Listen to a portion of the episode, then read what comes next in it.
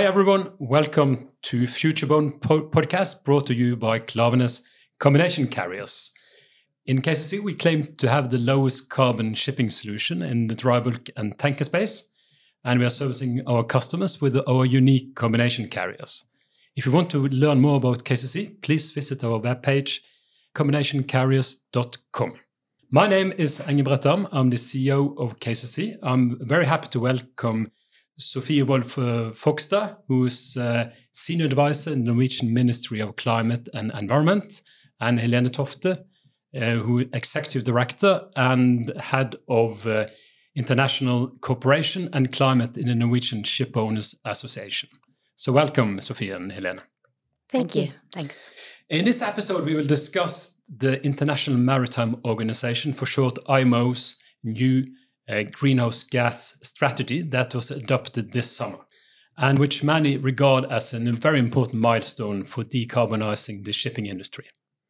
This revised strategy was approved by the so called Marine and Environment Protection Committee, for short MEPC, at the 80th session in London in July. MEPC is the body in IMO which is responsible for sorting out and, uh, and developing new uh, regulations for decarbonizing shipping. Uh, was part of the Norwegian delegation that was uh, sent the uh, space at the negotiations that led to the new, new uh, strategy. And Helene is also following very closely MEPC and was also present in London in July. So to start, Sofie, could you please describe how IMO and MEPC works uh, how is decisions made in IMO and MEPC, and how was the process leading up to the uh, approval of the new uh, greenhouse gas strategy? Thank you, Engebret, and thank you for having me in your podcast. It's my first first podcast ever, so this will be great uh, fun. Um, okay, let's get back to the issue at hand. So, decision making in MEPC, the Marine Environmental Protection Committee of the IMO, is based uh, on decisions that are taken in plenary by consensus. And in plenary means uh, with all IMO countries present, uh, at, for the time being, 175 countries.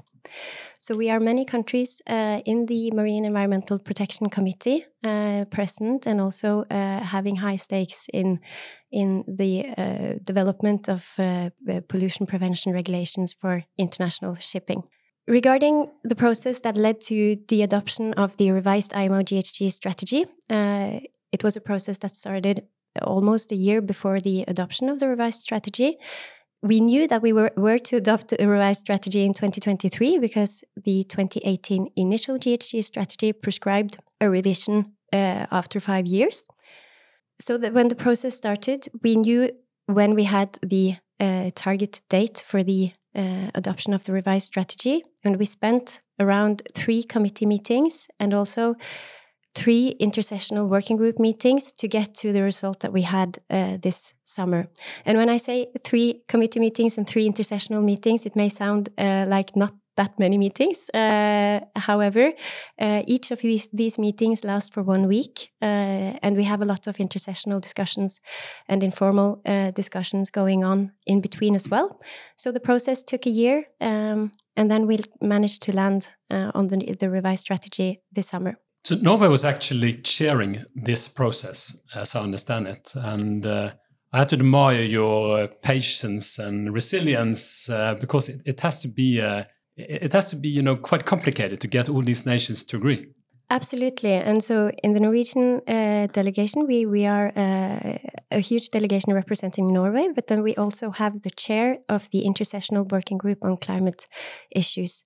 And so the working group is uh, providing the the compromises and and uh, and suggestions to the committee for adoption. And it's the same countries that sit in the working group as are in the committee. So uh, a result provided from the working group is uh, is often expected to be adopted by the committee. Um, and so my my colleague Sveinung Oftedal, who leads the work, uh, who, who, chairs the uh, the intersessional working group, uh, really had a hard task uh, getting everybody on board and together to secure this result. So for the Norwegian delegation, we had. Um, uh, some core issues that we wanted to, to solve and some core results that we wanted to see. For instance, we needed to see a strong 2050 level of ambition. Uh, we also wanted to see a strong timeline for follow up actions. When you set high ambition levels, it's important to show also how you uh, intend to, to follow up on these. And finally, we wanted to see a strategy that included all the countries in the committee, meaning no one uh, were to object or uh, no one should be left outside. So, Helena, you probably need some patience to sit on the sidelines. You representing the Norwegian Ship Owners Association and the ship owners in Norway. How, how are you actually following uh, IMO and MEPC?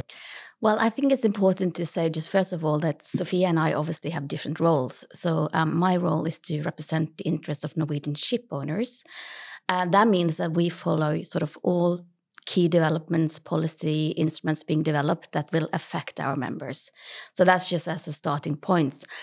That also means that climate regulations, new climate regulation has been an important focus for us for many years now because there is so much happening in this field, both in the IMO but also in the IM in, in the EU.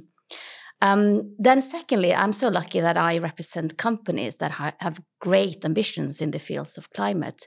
So that means that we have sort of an extra focus on this and really trying to sort of push the developments to be proactive and make sure that we get get good regulations that are ambitious to to drive change in the industry. Concretely, when it comes to the MEPC, um, we advise the Norwegian government. So the committees, um, the work that Sophia and, and, the rest of her colleagues are doing, we advise them of the position of Norwegian shipping companies. And then we also work with other um, shipping organizations, international shipping organizations, trying to influence what will be the industry at wide's positions. So in ways we, we work, we have different ways into following what's happening in, in the IMO. Um, and we try to sort of work uh, through all these channels and, and sort of push in all the directions which we can, basically. Thank you. So now I think we have quite a good backdrop of how this has developed and the roles of, of Sophia and, and uh, Helena. Sophia, if you look on the uh, revised the greenhouse gas strategy, what are the three most important parts, and, and why should ship owners and the whole shipping business think this is a really big milestone for the very necessary development of decarbonizing our industry? If I have to pick three, I would say the 2050 level of ambition uh, it sets a clear uh, path or and sends a clear signal as to where we are going. Net zero by 2050. So that would be the first element. The second element would be the timeline for follow up actions. So we agreed in the strategy that we are to finalize and adopt uh, the next package of measures by 2025 meaning that these could enter into force in 2027 and hopefully provide uh, the necessary emission reductions to, to achieve the inter, interim checkpoints uh, in 2030 and 2040 before net zero in 2050. And the final element that I would like to, to put forward is the agreement that we should take into account well to wake emissions, both in setting the level of ambition uh, and also when we develop measures that is important to make sure that when we uh, work to, towards decarbonizing the shipping sector, we do not push emissions from our sector to the energy sector, for instance. And Helena, what do you think are the the main positives and the main negatives on the new greenhouse gas strategy of IMO? Well, I, I must agree to to the points made by Sophia because we really needed the IMO as an industry. We really needed the IMO to set a clear path to zero in 2050, and with this strategy we, we we got that and and that will pave the way for what is to come next which is to define how to get there which will be extremely important. So a clear uh, signal and a clear statement on net zero from from 2050 and also that uh, the IMO is now including all greenhouse gas emissions and uh, looking at fuel in a life cycle perspective has been very important. And then I also think it was very important that we agreed the timeline um, because um, this strategy would be nothing without a timeline um, in which we are to adopt the real measures that will take us to zero. So we have a, have an ambitious timeline, and that's extremely important. if we are to look at the the weaknesses, or I would more say, sort of what is missing, that is, you know, that that's the policy instruments that will take us to zero. We could perhaps not expect that we would come further on that uh, this summer, but um, it's just very important to say that we need those instruments because a strategy as such will not work without the policy instruments. So, so that is really what should be the focus um, going ahead, and and we have to agree some really um, some really ambitious policy instruments in a year and a half from now on. That's sort of the, the target line here. Digging a little bit more into the roadmap up to 2025, what are the main challenges and what do you think is the most realistic outcome in terms of technical measures and so called economic measures? So, this summer, we managed also to push uh, a bit forward uh, the agreement on what the package of measures should uh, consist of. And first of all, uh, there should be a technical element, uh, which is to be a goal based marine fuel GHG intensity standard. And secondly, there's supposed to be an economic element on the basis of a marine GHG pr emission pricing mechanism. Thirdly, I also want to mention that we managed to launch the process uh, of assessing impact on states of these measures, which uh, is uh, a third element that we will need to do in parallel. Based on this summer's negotiations and, and where the various countries stood, I'm quite optimistic when it comes to the further development of the technical element. There is large uh, agreement on the overarching framing of this element, the IMO is adjusted to negotiating and developing technical requirements for ships, and we know that this is a measure that can give assurance on emission reductions. On the economic pricing element, there is still some time, uh, I think, before this can be set up in a way that all countries can adhere to. We might get further and much needed insight uh, to the economic element and what it can contribute with uh, through the um, impact assessment and this might help us on the way. Still, there was a large number of countries during MEPC 80 that were very clear that they could never agree to an international CO2 tax or levy on emissions from shipping. So, when, you, when is the expected timing of when these new measures will be put into force? Yes. So, following the timeline, if mm. we manage to uh, adopt uh, the new package of measures in 2025, there's a 16 month uh, period before they enter into force. So, so then 2027 uh, is the year when we when we get uh, uh, new measures in place. Yes. So, Helena, what is what are the main priorities of the Norwegian Ship Owners Association when it comes to the new regulations? What are the three most important parts, in your opinion, which should be included in the new measures? Well, obviously there is one one really important thing, and that is to come up with policy instruments that really drive change. So that is that is what we need as an industry. Um, in our view, it has to cost to emit. So what we are asking for is that our emissions, um, they, that you put a price on our emission. We're asking for a global CO2 levy, and we believe that would be important to to drive to drive change, basically. And then we're also asking for that these funds that could be collected through a global CO2 levy that we that we find a good way of using those funds, um, helping the industry to change to drive the green shift. So that is sort of our biggest uh, and most important thing in in in in the year and a half to come now that we come up with a good way of driving change, putting a price on our carbon emissions, and that we use those uh, funds in a good way that can you know help us to speed up because that's what we need. We need to do this quicker and we do we need to do it efficient and then we we really need some good measures to help us on that way.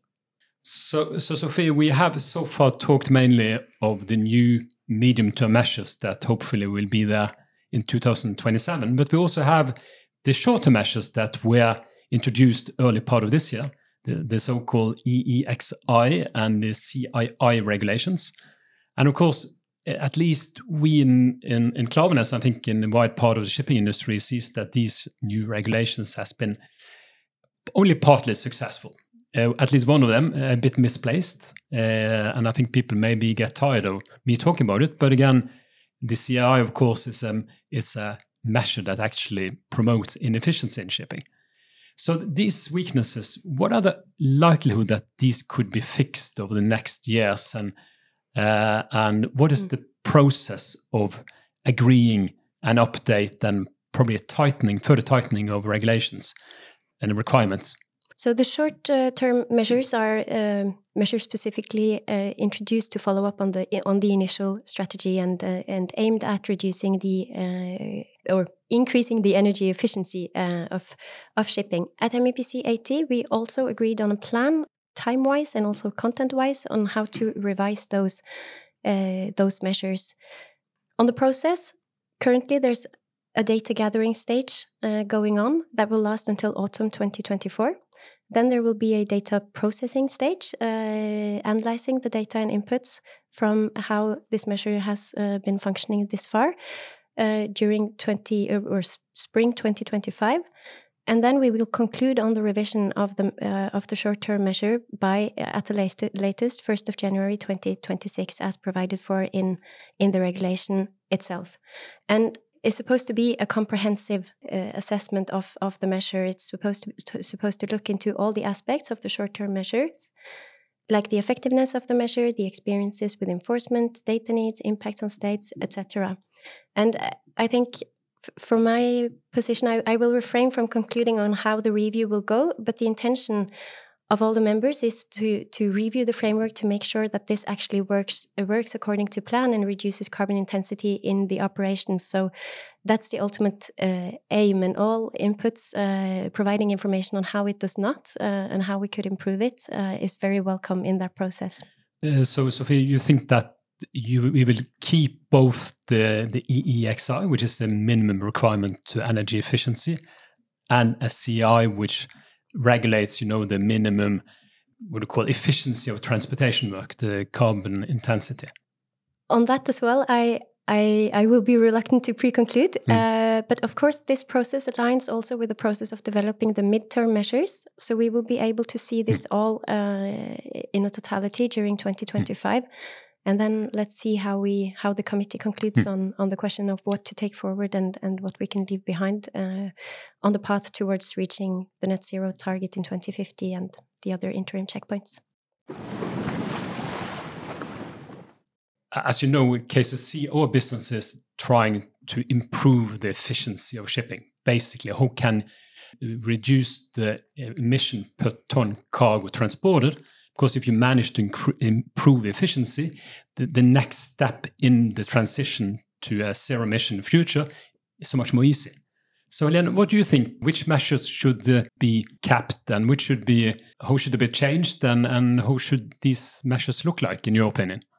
Um, yeah, well, if we take one step back, um, sort of looking at what should be the the way forward now, uh, we were discussing a CO2 levy earlier, or, or at least we are asking for a global CO2 levy. And if you had like a really strong instrument, strong enough for driving change in the industry, you'd, you could, of course, ask the question do we need these other measures? Do we need the CII or the EEXI? Then again, of course, this is what we have on the table. And from, from our organization, we will um, work to try to make those instruments as good as possible. Um, we're mainly concerned with the CII. That will be our uh, main focus uh, going uh, further and looking ahead. Um, and that is to to have a focus on making the CII what it was supposed to be. It, it should be an um, a tool that incentivizes ships actually running efficiently and today, that's not always the case. And I think you here in in Klaveness Combination Carrier, you're a good example on that. So, amongst others, you you need to make sure that for for for segments in where that makes sense, you also takes into account what goods have you transported so so measuring actual transported goods and, and i know that's something you can comment more on Engebret because um, um, you are one of those hmm. those segments or one of those companies in which that is very important now you're right Helene and this is really critical that you know the current CII doesn't take into account the cargo transported and hence in fact uh, incentivizes to transport as little cargo as possible which of course is just the contrary to efficiency of shipping. So I think that's the key to get the, this included into the CII. I'm reflecting on what has been said uh, here, we are. It looks like that we will have a fairly feeble carbon tax globally, if any. Uh, and and if there was a strong carbon tax, as Helene says, then of course Helene is, is right that you wouldn't need a carbon intensity measure because that would be taken well care of by the high carbon price. But in the absence of that, at least in my opinion, you really need a, a, a better and, and a forceful carbon intensity regulation. And but it, it seems that it still is many many years ahead before the new improved regulations can be approved. Uh, what do you think, uh, Sofie? What could, what in your opinion, could be the likely timing of a change to the CII regulation as it looks today? Well, if we follow the the review process that is now uh, underway, uh, we are supposed to to do that by 1st of January 2026. So it's the same timeline as with the midterm measures, allowing us both to see the totality in it, um, but also to to proceed uh, at least in in in a foreseeable future. Uh, I think even though uh, 2026 is still two and a half three years uh, from now, uh, we do have that deadline. So that means that we could see a new what we call the CII regulation in in 2027, or is that too early? Will it like uh, drag out a little bit more? That could be the case, yes. Yeah. If I could just uh, mm. jump in on that, because um, um, what is perhaps uh, most likely that we will have in addition to what we have today is is also that you will you will have a fuel standard in the IMO so that is uh, currently that looks um, uh, more likely than a, a, CO2 levy. We'll continue fighting for that, of course, but but a fuel standard is also on the table. So that will be one extra instrument, most likely coming into force as well in 2027. Yeah, and as we discussed, uh, Helene, it is actually doing a little bit the same as a carbon tax because it, by requirements to blending in new, more expensive fuels, it increases the cost of fuel, which gives an incentive to improve efficiency. It, it gives an incentive, but mm. it hmm. doesn't uh, um, collect any funds that could be used for the you know the further greening yep. of the sector, like coming up with new policy instruments and, and fund those instruments, like carbon contract for difference or, or, other other things that are being discussed that will you know further drive the change in the industry? Absolutely. So we have to rely, rely on all the money coming from the eu then from the new uh, eu ets maybe. Maybe. If i can just jump in on, on the technical requirement and, and whether it uh, may generate some some funds uh, both the proposals that are on the table from the eu side and also from the chinese side include flexibility mechanisms because we see that in uh, at least in the short term there will be a need for uh, alternative compliance mechanisms to uh, to the straightforward compliance with the technical uh, fuel intensity uh, requirement just from the the simple fact that we will not have uh, fuels available for all all ships in the short term. So in the flexibility mechanism, there's uh, an opportunity to set a price for a deficit or a lack of uh, compliance, for instance, that could generate some some funding. And there's also the possibility of of establishing possible market approaches to to uh, pooled compliance, for instance, banking and borrowing, etc. So there might be an element of generating funds also in the technical uh, midterm measure.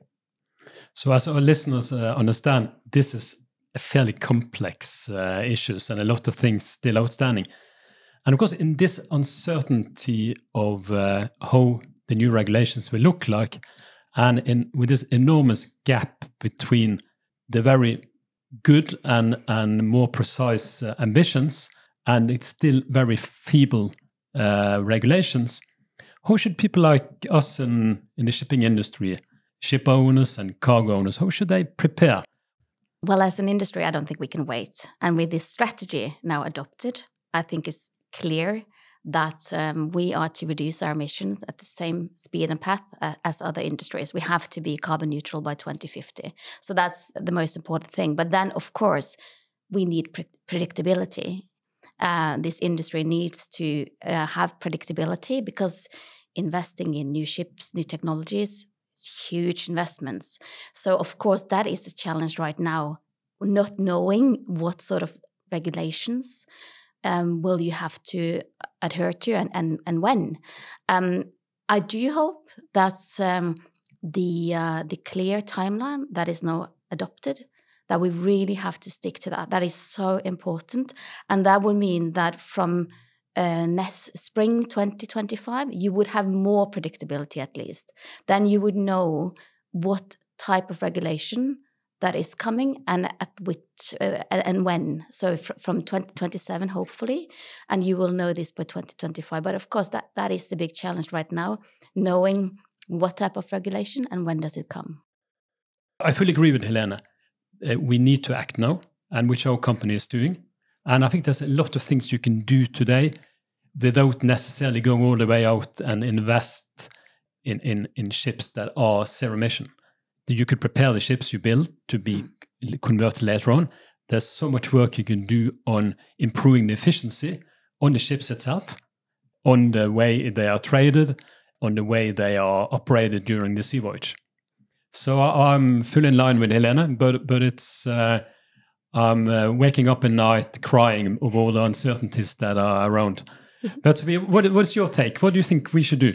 No, I, I would industry? just like to to say that I'm I'm very encouraged by by uh, the take on this from from the Norwegian Ship Owners Association and and also from from you at Klaveness. I think what we can do or what we can can at least point towards in, in terms of uh, trying to reduce uncertainties to the fact that well we now have the, have this strategy for international shipping. We have the paris agreement. Uh, we are all going towards uh, a net zero uh, society in 2050 so so the target and the, the end, end game is clear. And then in the short term there is some uncertainty in terms of what kind of regulations we will get in place. But coming back to my my point of of the importance of having uh, all countries on board on this strategy is also now in the follow up uh, follow up work the fact that everybody feels committed to this. We all know where we are going, and we know that we need to put something in place that will take us there. And so, following up on the timeline, delivering on time is one important thing, but also delivering on content will be very important, and, and to show that we are serious when we set those ambitious targets, uh, and that we also follow up with the necessary measures that will actually take us there so that's the the intention from from from our side to to work as hard as possible to get that in place. No, I'm I'm extremely grateful for the for the hard work and uh, you're doing in, at the ministry, and uh, I think that goes for I guess for Helene as well. A very good cooperation we have, uh, but still, you know, with the uncertainties of how whether IMO will succeed to decide on something which is sufficiently forceful, we know that EU has clearly said that they will maintain their own legislation, uh, which uh, includes including shipping into the European Emission Trading Scheme and also this EU Fuel Maritime, which which gives a minimum uh, blending of new fuels into the maritime fuels, Un unless the IMO will decide something which is forceful. Uh, with this backdrop, are there any alternatives to IMO? What could could uh, you know the most progressive nations do? Are there any alternatives to IMO? Do we have a plan B? I can start a bit, and then you can uh, uh, take over from the from the um, uh, the industry's perspective, Helena. Uh, so, so uh, from from our perspective, of course, we see oh, as Norway, we will be part of the European trading system also for the maritime sector, and and possibly also for for the other legis uh, legislative pieces that uh, affect the, the maritime uh, sector. So there's definitely kind of a, a, regional plan B going on in the EU context. We also know that the UK is setting up their uh, emission trading system from 2026. Further, there are several other initiatives um, internationally, like the Clydebank Declaration signed at COP26, uh, that Norway is also a signatory to, encouraging countries to to work for the establishment of green corridors, uh, which is also an initiative outside of the scope of the IMO. My hope is that these regional initiatives and bilateral initiatives uh, that all help accelerating the decarbonization also help put increasing pressure on the IMO to deliver on the international level. We know that if we want to achieve uh, the Paris Agreement temperature goals, everybody needs to be on board. Uh, we cannot leave anybody behind. So, so in the end, in the long term, uh, it's an international solution that will uh, be the most effective and be needed to to succeed. So, Helen, do you think we have a plan B? Well, I think we have a plan B, but it's perhaps not the preferred solution. And the plan B is that you will have um, perhaps more regional initiatives and regulations. I think there's no doubt that what the EU has been doing is really sort of pushing the agenda for the industry. Um, and in my view, there's no no doubt that the EU is really now in the forefront driving decarbonization in, in, in shipping then of course my hope is that um, this will really make you know the IMO speed up as well and and uh, it was very positive what happened this summer but we need the IMO to continue delivering unless we we have a good agreement uh, in 2025 in the spring of 2025 um, I think we will probably see more regional um, initiatives, regulations. So that that's sort of the plan B, but it's not the preferred solution. The preferred solution for us as an industry is to have, you know, global regulations through the IMO. And in a way, you can say, you know, we are unique because we have the IMO. Not other industries necessarily have the same tools. So we we we we, we have the tools to adapt global regulations, but it just has to happen. We, we need to see the change coming. Yeah, no, it, it is it is the difficult, complex, uncertain, and, and very exciting, really. This uh, road ahead. So I think, uh, first of all, thank you, uh, Sofie and Helene, for joining in on this podcast. And to our listeners, stay tuned. This is going to be a very, probably quite a rough uh, journey before we end up, hopefully, with something that can get us all moving in the right direction when Thank it comes so to much. decarbonization. Yes, let's hope so. Thank Fingers you. crossed.